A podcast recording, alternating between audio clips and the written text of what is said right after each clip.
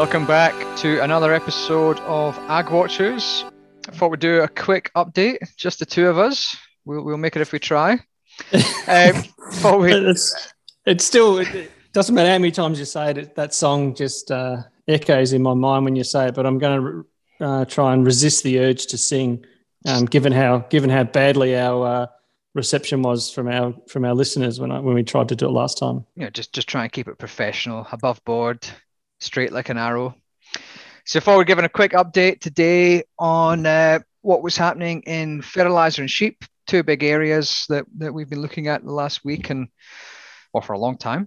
So, Matt, what's happening in sheep? Some data came yeah. out this week.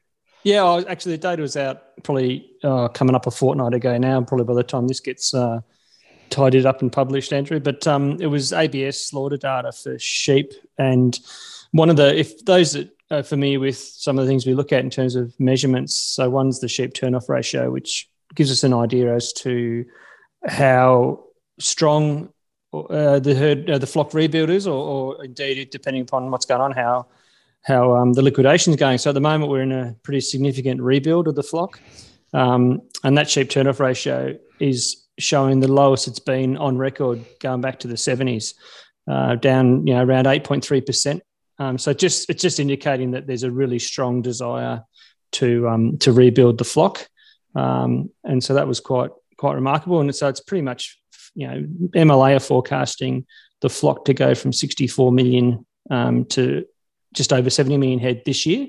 So it's a big jump. Uh, and the, the strength of the rebuild, according so does to that, sheep. Does that mean that there's going to be less sheep, sheep to slaughter then? So there's less supply, um, less supply of sheep meat. Yeah, we have we have seen that. We have seen slaughter. Um, if you look at where slaughter's been track, tracking for the you know the weekly slaughter figures for most of the season, we have already seen, and and and progressively over the year, MLA have been dropping their their slaughter estimates as well. So, um, yeah, yeah, that's what's kind of been consistent. That's that's why we're seeing such tight tight scenario uh, with regard to supply.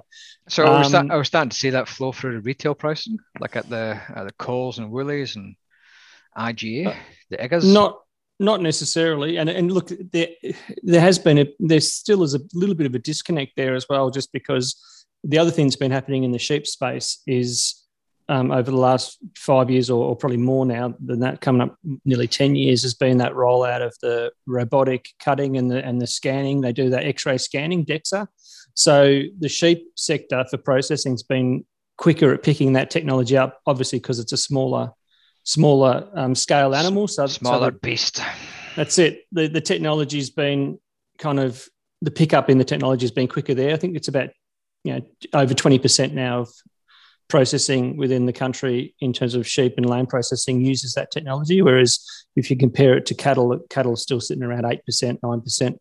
Um, so you know that they're getting some efficiency gains in the processing side of it, uh, and you know better better uh, accuracy in the cuts, less wastage, all that kind of stuff. So it's meaning that um, because of those efficiency gains, the the the, the processes in, in that sheep space, sheep and lamb space, are able to um, you know get more value out of the carcass and not have to pass on any of the um, price price rises they have to pay at the sale yard. They don't have to kind of that price rise hasn't flown through the system, so the consumer is is benefiting from some of that um, some of that efficiency gain in terms of price. Uh, you know, not that they'd say that because you know you, you, hear people squealing about a fifty dollar cost for a Sunday roast lamb leg, but um, you know that's just what it is, I guess. You know, it's good quality meat, and you've got to sometimes pay for it.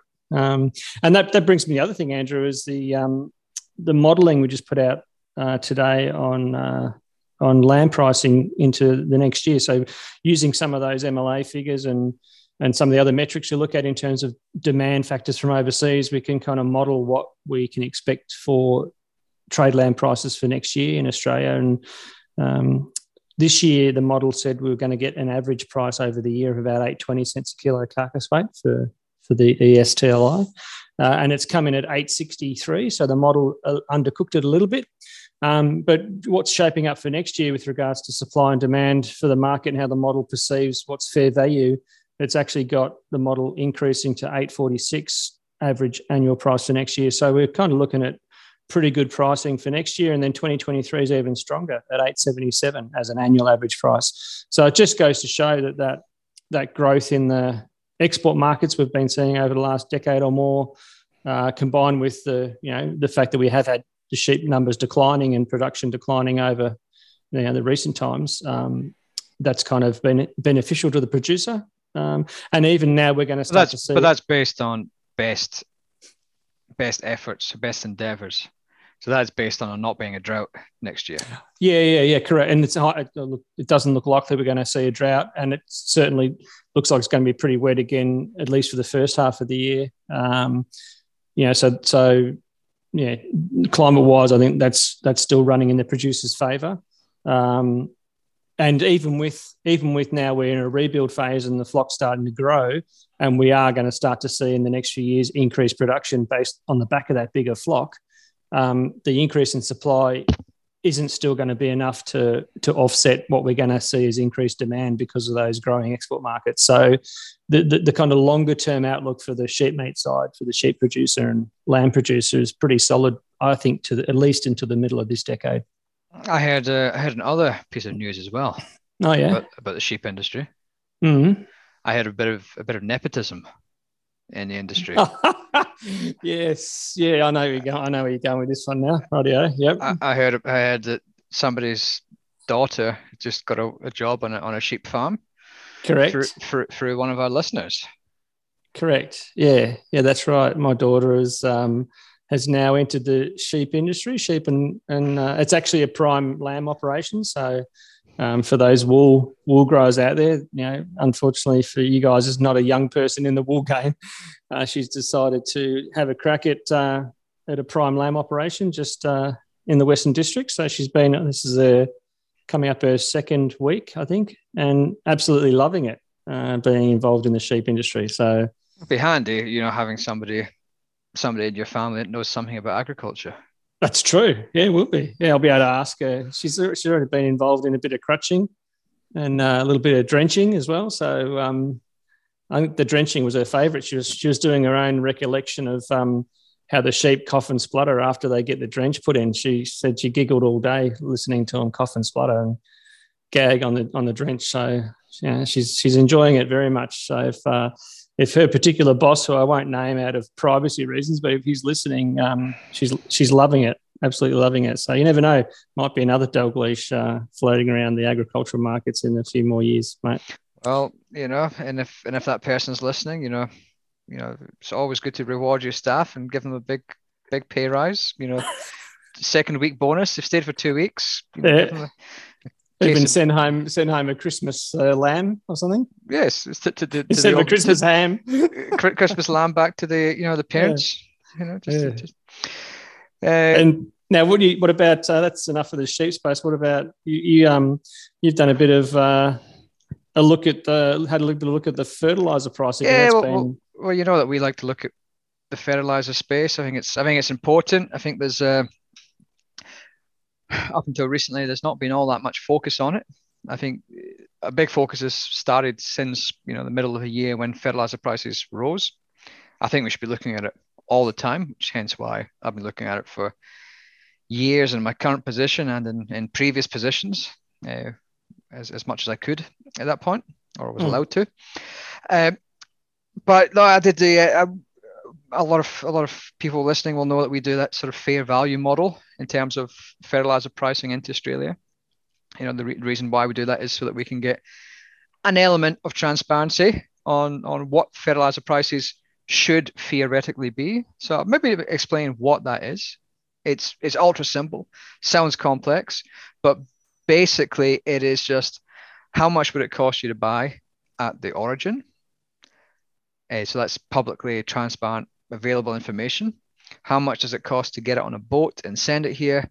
How much does it cost to discharge? So it gives you an idea of the spot market. Obviously, there's, there's other factors, other variables that come into play, but it's an indication of what the global market is. Same as with wheat. It's the same as you know, you know, if you were doing, you know, working out what the cost of wheat was in Ukraine and shipping it to Indonesia to see if you had good value or not. And that's that's a discussion for another podcast. Mm. But The, But yeah, the actual level, the level surprised you, didn't it? You you were Well, I- crunching the numbers and you nearly fell off your chair, did you? In shock. Yeah, well, I, I sort of uh, I looked at it, and um, on on Monday, it wasn't as bad as you know sitting at my desk last Monday and a big brown snake going by. That probably frazzled me a little bit more. Uh, but this was Didn't didn't end up with a brown snake uh, into you coming out of your pants or something after the brown enough. snake out the window. Yeah, enough. My uh, my my Apple Watch, the heart heart recorder on that broke because it didn't know it, could, it didn't know you could go to a thousand beats per minute when the brown snake was going past the window. Bloody huge thing. Still there, but we'll find it eventually with a shovel. Uh, but uh, it, it was quite a surprise because you know we were sort of expecting fertilizer prices to. I haven't really looked at it in you know a fortnight or so. I haven't been taking too much attention on it because I thought we'd. I feared we'd overdone it looking at fertilizer in September, October. Mm. So it's had a bit of a break. Uh, but crikey, the actual uh, the price of fertilizer, I, I double checked it, triple checked it, spoke to one of our a few of our contacts and friends, got them to sort of give me their views on it, and they were pretty happy that it was a reputable number. But the numbers are huge. Like, you know, we're talking urea, we're talking a range, fourteen hundred to fourteen hundred and thirty Aussie dollars. Mm. DAP 1450 to 1475.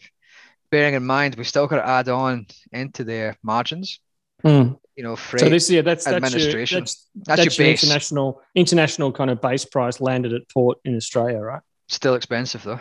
Mm. You know, you Mm. probably probably add on, I don't know, 100, 150 dollars a ton on top of that at least. And and there's no there's no kind of real you know obvious end in sight in terms of you know we're not looking at oh in the next few months it's going to start to come off or I want, to be positive.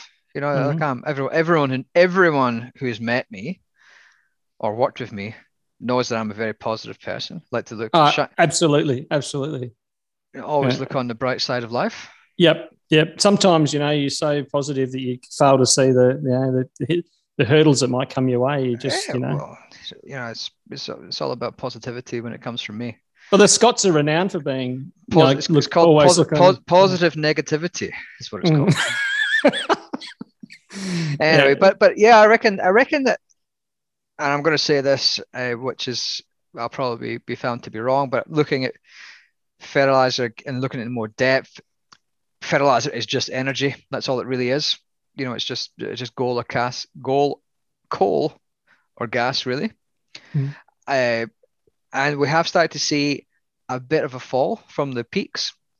You know, if we look at you know coal in China in October, 266 US dollars a ton. That was a, a record peak. It's dropped down to 192. I think we've got to bear in mind that's still a very high price, but it's better than it, you know, potentially has been. Mm. And similar with gas, you know, it's gone from 560 to 390. So again, from you know, 12 year records, you know, skirting close to the average, or probably probably still above average. But that's in you know, I'm gonna I'm gonna say it's touch wood. If that continues to slide, if energy slide prices start to slide over the next couple of months, that is a positive for fertilizer pricing. But to come back to the negative Scotsman in me, the problem is it's going to be too late for us. most Mm. likely. Yeah. You know, we- we- we're coming into the- period of time, Jan, Feb, March, when we're going to be buying our fertilizer. If the market does start to slide, I don't think it's going to be reflected in Australia by the time seeding comes. And so I think we just got to, we've got to bas- basically sort of realize that we're going to have high fertilizer prices. Something we've been saying for months. Mm. Got to plan around that. Um, but yeah, pretty pretty scary prices. A lot of hard decisions will have to be made over the next sort of three or four months. Be better if farmers were able to just concentrate on harvest because Weren't you weren't you on a weren't you on a bit of a, a kind of a roundtable on fertilizer where someone was saying their view was that this high fertilizer fertilizer price environment is going to be around for for, for, for you know ongoing. Uh, You know, is someone along those lines saying oh, that? I've, And- I've heard I've heard both in Mhm. recent weeks, which which which both of them surprised me. I've heard that prices will collapse by by January. I can't see that happening. I can't. There's there's no fundamental reason for it to collapse. Yeah, okay, prices could fall, but a collapse, I don't see it. Mm. Conversely, I've heard people saying this is the price that it's going to be forever. Yeah, the new I- norm. I equally think that's as much bunkum. Mm. You know, I think it's just energy prices no return. I do think I've said this before. Again, I'll repeat myself. I think that the fertilizer price will be at risk in the 2030 and beyond because of the fact that we'll be transitioning to green economy and we might find energy prices become a much more expensive thing. Mm. So I think it's you know I think it's just t- it's going to be a tough year this year and we're just going to have to play with it. Got no choice. Mm. Yeah, I guess so. I, um, the um, the other aspect, I suppose, that farmers can consider, like I think you've heard you say before, uh, you know, to try and minimise some of that cost this year at least, is to look at variable rate applications. But moving beyond that, you know, there could be the uh, the interest in in organic fertilizer, Andrew. To, could you know, could be a, pl- a, plug for that. Although yeah, although we've sold out. Yeah, no, that's true.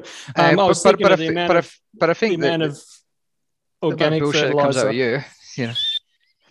But, but that's where the, I was heading. Yeah, but, I was heading. I caught you on that one before you could say yeah. it. But the reality is that I think farmers will have to look at their operation and see what is the best option. And I think you know if you've got that crap parcel of land doesn't is not that productive, mm. then maybe you're not going to spend you know big bucks on on fertilizer for that. So we'll mm, no, so we've got a we're, we've got a couple of guests next week, and then it's a sort of a close down for Christmas. We've got a we've got a whole bunch of events, so we'll probably not be sober for the next two weeks anyway. So pro- likely, likely. So so let's wrap it up there. I think so. I think that's uh, that's as good as point as any to uh, to call it a day, mate. Um, see you when you got nothing on. Ciao for now.